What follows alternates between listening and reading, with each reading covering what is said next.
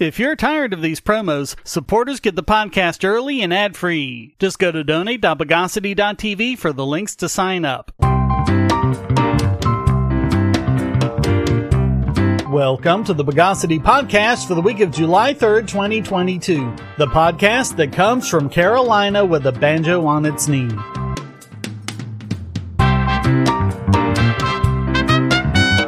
This is your host, Shane Killian. Let's trabeculate the news of the bogus. So, from the start, even before Putin invaded, many people warned that NATO expansion along the Russian border would lead to war, which was the position of diplomatic experts for decades. After Putin invaded, the war hawks and their useful idiots whined that this was such a conspiracy theory NATO wasn't going to expand into Ukraine, Finland, and other border nations. That's just a conspiracy theory. You can probably guess where this is going. Yes, the NATO annual summit has confirmed that not only is NATO expanding into Ukraine, but also Finland and Sweden as well. Finland has been a major trading partner with both Europe and Russia. Sweden doesn't border Russia directly, but trades with them indirectly via other countries. We've covered before how the whole 2014 mess in Ukraine that ultimately led to all this started because the EU wanted to trade with Ukraine exclusively and said they wouldn't tolerate Ukraine trading with Russia. Post invasion, NATO has been putting sanctions against Russia, stopping Finland and others from trading with them. At the summit, Joe Biden said, quote, I said Putin's looking for the Finlandization of Europe. He's going to get the NATOization of Europe. Oh, right, huh? Wasn't that supposed to be a conspiracy theory? Wasn't that supposed to be Russian propaganda? Wasn't that supposed to be disinformation spread by shills for Putin? Notice that Biden is opposing the Finlandization of Europe. In other words, European countries being independent and capable of trading with whoever they like. That's for those of you who were still under the delusion that the EU was actually about free trade. This comes as Biden sends forces into Romania as part of a new American presence in the country. The army will become even more entrenched in Poland with a permanent V Corps headquarters, an army garrison headquarters, and a field support battalion. The Pentagon said it will also be extending its presence in the Baltic region, quote, which include armored, aviation, air defense, and special operations forces. They also pledged new air defense units in Germany and Italy and new F-35 squadrons in the UK. I'm sure the Lockheed Martin executives are happy. NATO Secretary General Jens Stoltenberg said the addition of Finland and Sweden would greatly increase security. He's wrong, of course. It just means two more triggers for Article 5, which basically says you mess with one of us, you mess with all of us. That sort of military agreement has never worked out well in the past. Just ask Serbia. It also makes Finland and Sweden more vulnerable. Ever since World War II, Russia hasn't indicated the slightest bit of interest in acquiring territory in either country. Finland and Russia were on friendly terms even during the Cold War. But for decades, Russia has been absolutely crystal clear that any NATO expansion along its border would be an existential threat that it would have to respond to with force, as it did before in Georgia in 2008 and Ukraine in 2014. But while Georgia and Ukraine have always had reasons to fear a Russian attack, Finland and Sweden don't. The expansion would mean a heavy burden on everyone in the U.S. except the military industrial complex. It's primarily the U.S. that will be deploying troops and equipment if the fighting ever started. It's also a direct threat to the two countries. Previously, they would have been shielded from any fighting by their neutral status. Extend NATO membership to them, and that protection is gone.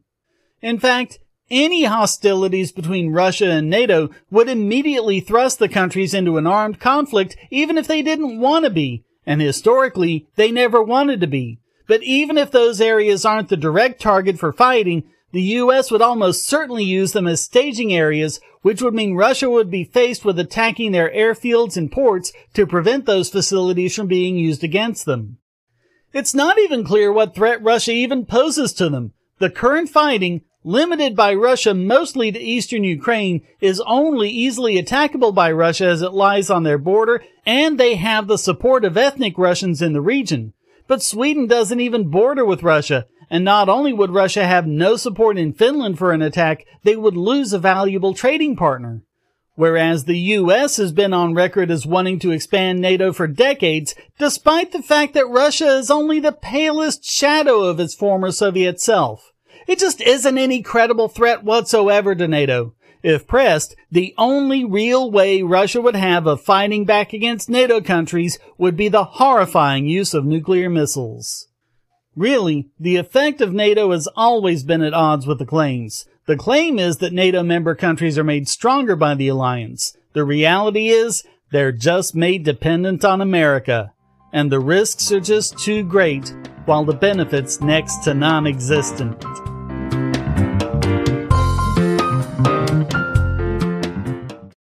If you're looking for a way to support this channel, but you don't have any spare cash and you can't stand ads, you can do so by generating your own cryptocurrency. Use the links at the bottom of the description to follow the link to odysee.com to listen to the podcast and see all of my YouTube videos as well. Just watching videos will produce cryptocurrency for the creator and yourself. And since Odysee is always monetized and never censored, you'll have no problem seeing all the videos from your favorite creators. You can also use the library credits you create at Odysee to tip creators and even purchase paid content. Earn library credits through various rewards, including daily view rewards and the number of shares and invites. And you can interact with creators in all sorts of ways, including like and dislike, comment, boost a post by supporting it, repost it, and share to other sites, all while earning crypto for the creator. Easily monetize yourself and your favorite creators using cryptocurrency without advertising. Use the link below to visit this channel on Odysee.com and see many of your other favorites there as well.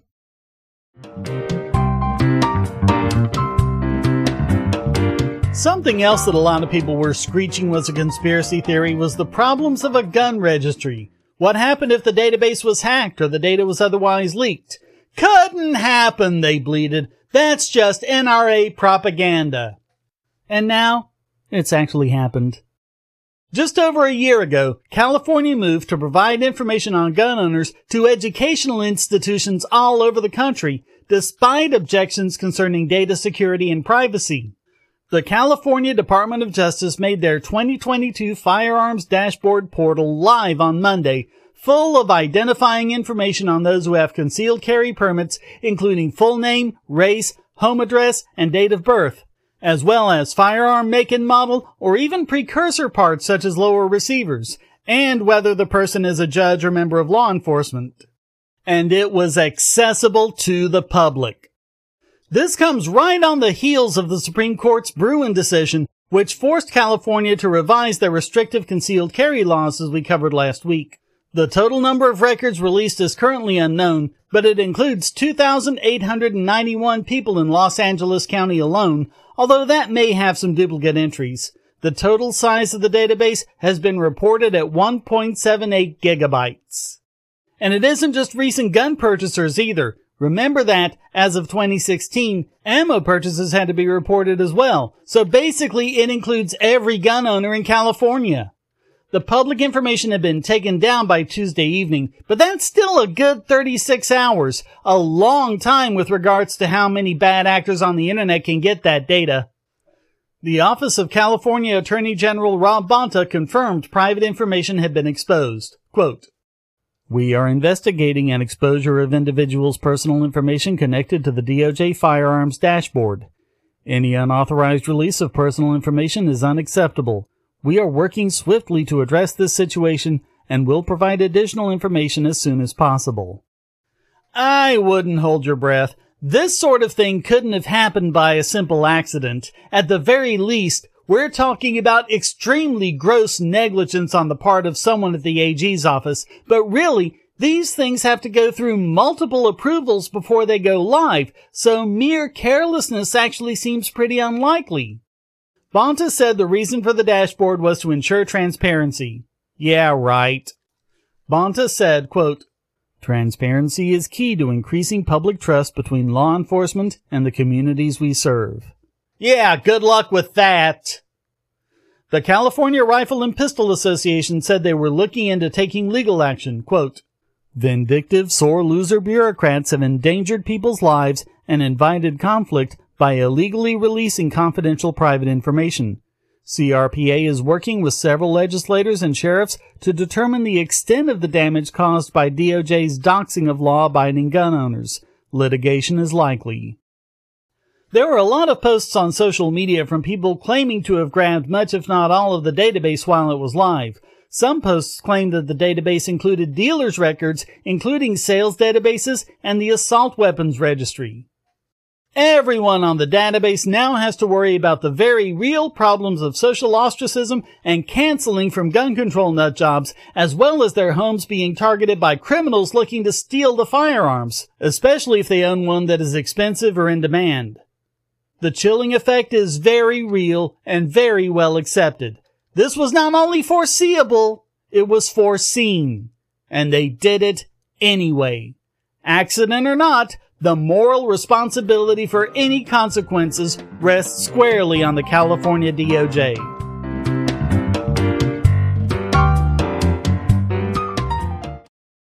If you're on the Wi-Fi in a coffee shop or hotel, anyone on that network can get your traffic. Do you really trust all of those strangers? For that matter, do you really trust your ISP? A VPN can protect you from prying eyes, disguise your location, and even foil government censors. It's essential in this day and age. So go to vpn.bogosity.tv and you'll be taken to BoxPN. Starting at just $2.99 a month, you can get unlimited high-speed connections to VPN servers all over the world, and they don't log connections, so your privacy is assured. Traveling abroad, just VPN home, and don't worry about what those other governments are doing. Back at home, stop your ISP from traffic shaping and messing with the quality internet access you're paying good money for. You can connect from multiple machines at once, including your smartphone or tablet, and it supports all the secure standards, including OpenVPN and SSTP. Bypass censors and surveillance with your own secure VPN connection. Go to vpn.bogosity.tv. So now that Julian Assange is being extradited to the US, his trial and subsequent conviction under the Espionage Act, also known as Kangaroo Courts R Us, seems all but certain. It was never supposed to be this way. The Espionage Act of 1917 is a relic of World War I, a very limited act that has since been extended to be so overbroad and vague that it would make any fascist dictator's mouth water. It was passed because Germany underwent a lengthy espionage and sabotage campaign against the US and other countries. They looked into practically every confidential transaction of the government, resulting in saboteurs blowing up a munitions cache in New York Harbor. The explosion woke up people across New York and New Jersey and even damaged the Statue of Liberty. That was very much on everyone's mind in 1917 when troops were being deployed. After a controversial section calling for the censorship of war news was removed, the act passed with little controversy. The act is about protecting military information that was, quote, connected with the national defense. But at the time, there was no concept of classified material, even though that's pretty much everything the act has been used to prosecute. The act didn't make any specific definitions because Congress didn't feel they needed to, Everyone understood at the time what national defense means. It meant the military and its combat needs, and also some related issues such as agriculture, which was always important during wartime. But in peacetime, it referred to almost nothing. And it never referred to stuff like diplomacy, and there was no real recognition of a need for secrecy in peacetime. Even government abuses, which happened almost immediately after the passage of the Act, had nothing to do with secrecy. They abused a section which made it illegal to, quote, willfully obstruct the recruiting or enlistment service of the United States, using it against people pushing for labor negotiations, protesting the military, or refusing to engage in patriotic acts. It was used in the 1930s to protect naval secrets, with one case, Gorin v. United States, reaching the Supreme Court in 1941. The court found the Espionage Act constitutional, defining national defense as, quote, referring to the military and naval establishments and the related activities of national preparedness. They didn't elaborate because, quote, the language employed appears sufficiently definite to apprise the public of prohibited activities and is consonant with due process. But now it's morphed into the nebulous concept of national security that is as vague as it is expansive. After 1950, the secrecy provisions became a tool to prosecute people who shared government secrets to foreign countries, even if we weren't at war with them. Julius and Ethel Rosenberg being prominent examples. But even then, it was rarely if ever used to punish leakers. That started in 1973 when it was used against Daniel Ellsberg for leaking the Pentagon Papers. That case was dismissed for gross prosecutorial misconduct. But Samuel Loring Morison was convicted in 1988, oddly for revealing information about secret Soviet aircraft, saying it was in the public interest. This was a big test case for the government who wanted the act to apply to all classified information, even for purposes of legitimate journalism, regardless of whether or not the U.S. was at war. After that, the concept of national defense was completely forgotten, and the act basically referred to anything the government didn't want getting out, including information about its own bad acts. It exploded under the Obama administration, the most transparent administration in history, who prosecuted eight leakers. The Trump administration prosecuted another four. Most of these had nothing to do with the military, and of course there were no declarations of war by Congress, just like in the previous half century. All of these prosecutions are now, therefore, made under an obsolete law based on a meaningless concept and that is a recipe for a complete perversion of justice.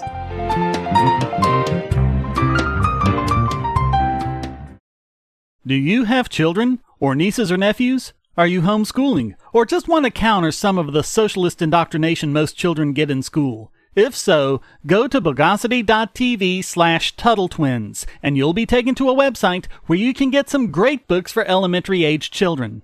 The Tuttle Twins books are books about liberty and free market economics that include children's versions of Bastiat's The Law, Leonard Read's I Pencil, and Hayek's The Road to Serfdom, as well as books about the Federal Reserve and how regulations protect business cronies. They'll learn about the harm caused by eminent domain, or regulations passed in the name of safety, and fundamental concepts of liberty. And as you can see from the sample pages on the website, they're all easy to read and nicely illustrated. They're just $9.99 a piece, or get a special discount as well as free bonuses when you purchase all five. You can even buy in bulk to donate to schools and local libraries. So get the Tuttle Twins books at bogosity.tv slash Tuttle Twins.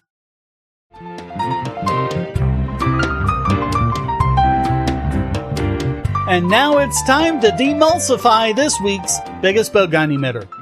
And it's yet another one for the European Union in their latest attack against liberty, privacy, and cryptocurrency. The European Parliament has approved the transfer of funds regulation, which requires all cryptocurrency firms to collect and hand over the personal details of everyone involved in crypto transfers, including people who transact with their customers but may not be users themselves, regardless of the size of the transaction. They claim that this is necessary to deal with illegal money laundering, which, as years of coverage on this podcast has quite clearly shown, is a total lie. In particular, they're targeting, quote, unhosted wallets. This is their newspeak term for non-custodial wallets where the keys are held by the individual and no one else. One of the biggest and oldest exchanges, Coinbase, has criticized the new law, in particular their chief legal officer Paul Grewal, who published a blog post entitled Making Your Voice Heard Ahead of Thursday's Critical EU Vote. He identified three bad facts that were the big justifications for the law. Quote, 1.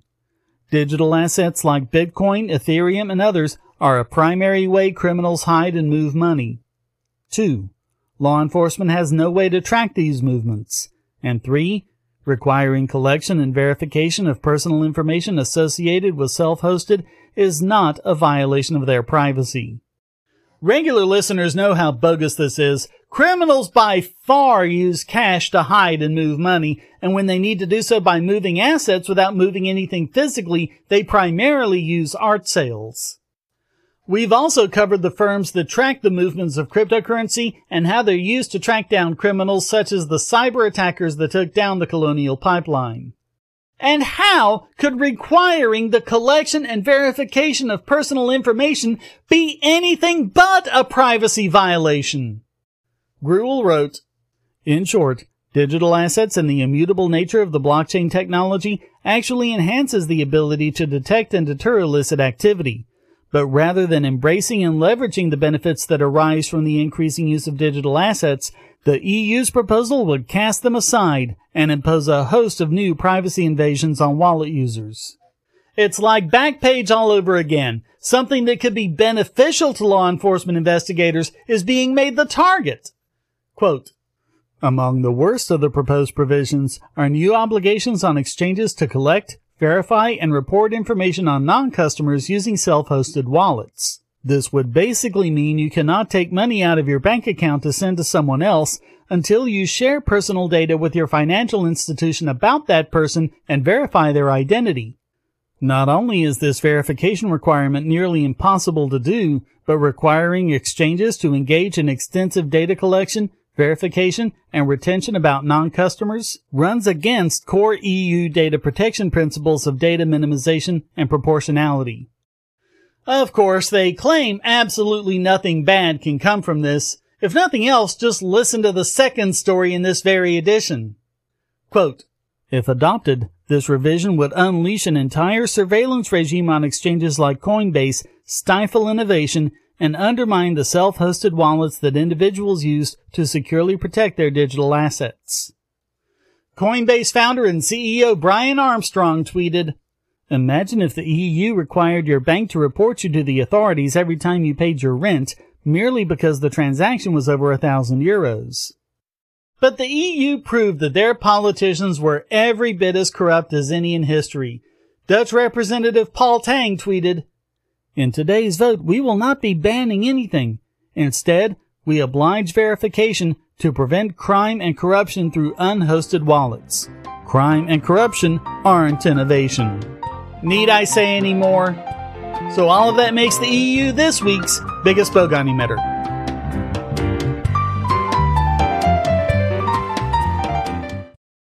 Want to tell you about the eyeglasses I've been wearing for years. As people can see on my videos, I have a very strong prescription, which makes glasses more expensive, especially when I need computer glasses, reading glasses, prescription sunglasses, and most expensively, progressive lenses for general everyday wear. To save money while still getting quality glasses, I get them from Firmoo. In fact, I just got a pair of progressives with high index aspherical lenses and a nice pair of frames my wife loves for just over a $100. It would have been 500 to get them through my eye doctor. Not only do they look good, the glasses are durable. I've worn many pairs for several years without problems. All orders come with a 30 day return policy, a 3 month warranty, and one on one customer service. Go to Firmoo, that's F-I-R-M-O-O dot Bogosity dot TV anytime you need quality glasses at a low price. Once again, that's Firmoo dot Bogosity dot TV.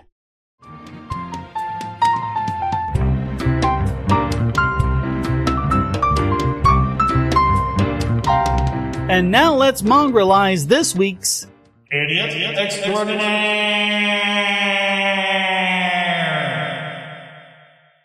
And it's more vaping bogosity from the FDA as they ban sales of Juul e-cigarettes in the US.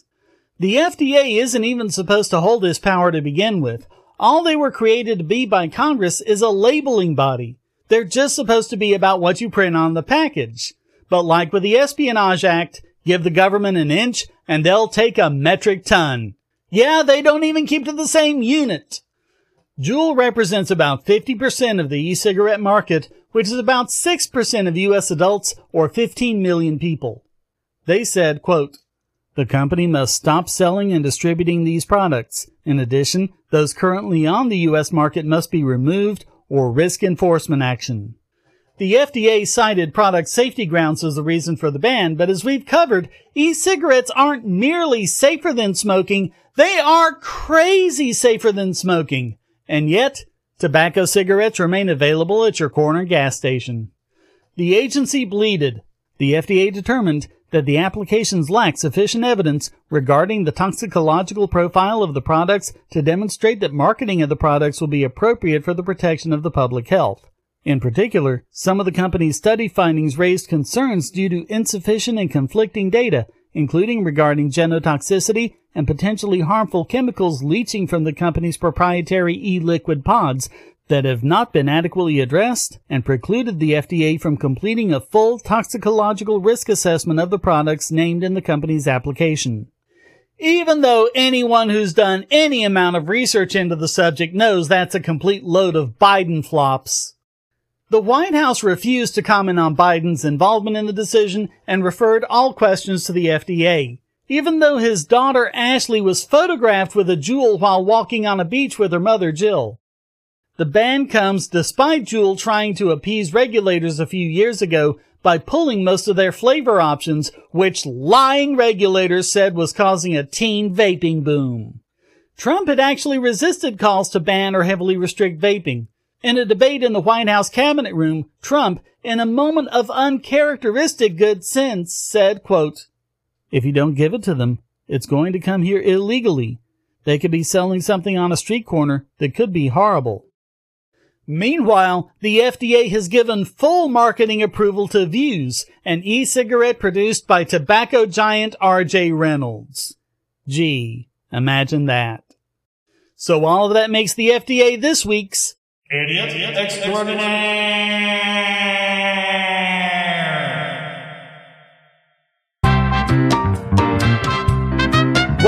Wraps up this Make Sure Your Banker's Not a Bender edition of the Bogosity Podcast. I hope you enjoyed it. If you did, please go to donate.bogosity.tv for several ways to support and discord.bogosity.tv to join the discussion. Subscribe at Patreon or Subscribestar, and you can listen early and ad free. Thank you for listening. Until next time, here's a quote from Pat Condell. Europe believes in centralized state control. Society is a project. Their project. It's the mentality that ran the old Soviet Union, and it's the mentality that has driven the European Union forward against the wishes of the European people. The Bogosity Podcast is licensed under Creative Commons Attribution Non-Commercial No Derivatives 4.0 International License.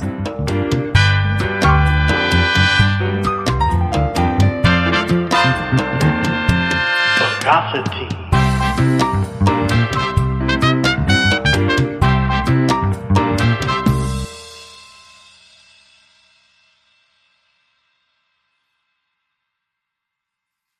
We live in a world where light bulbs connect to the internet, and recent attacks on them prove that your online security is under threat like never before. Not only your websites, but the internet enabled devices you buy. And the biggest problem is weak passwords. That's why you need LastPass. LastPass allows you to randomly generate strong, unique passwords on the web and on your internet enabled devices, all protected by one master password. LastPass sets up in minutes and gives you secure automatic logins throughout the web, synchronizing across all your browsers, all your computers, and even your mobile devices, at home, at work, or on the road. It even securely stores sensitive form data, including credit card numbers, backup sensitive documents, software licenses, Wi-Fi logins, and more. And with LastPass Premium, you can get these benefits on other applications, manage passwords for your entire family, and also get priority customer support. Sign up at password.bogosity.tv for a free month of LastPass Premium. Log in securely everywhere using the last password you'll ever have to remember. Go to password.bogosity.tv and get LastPass now.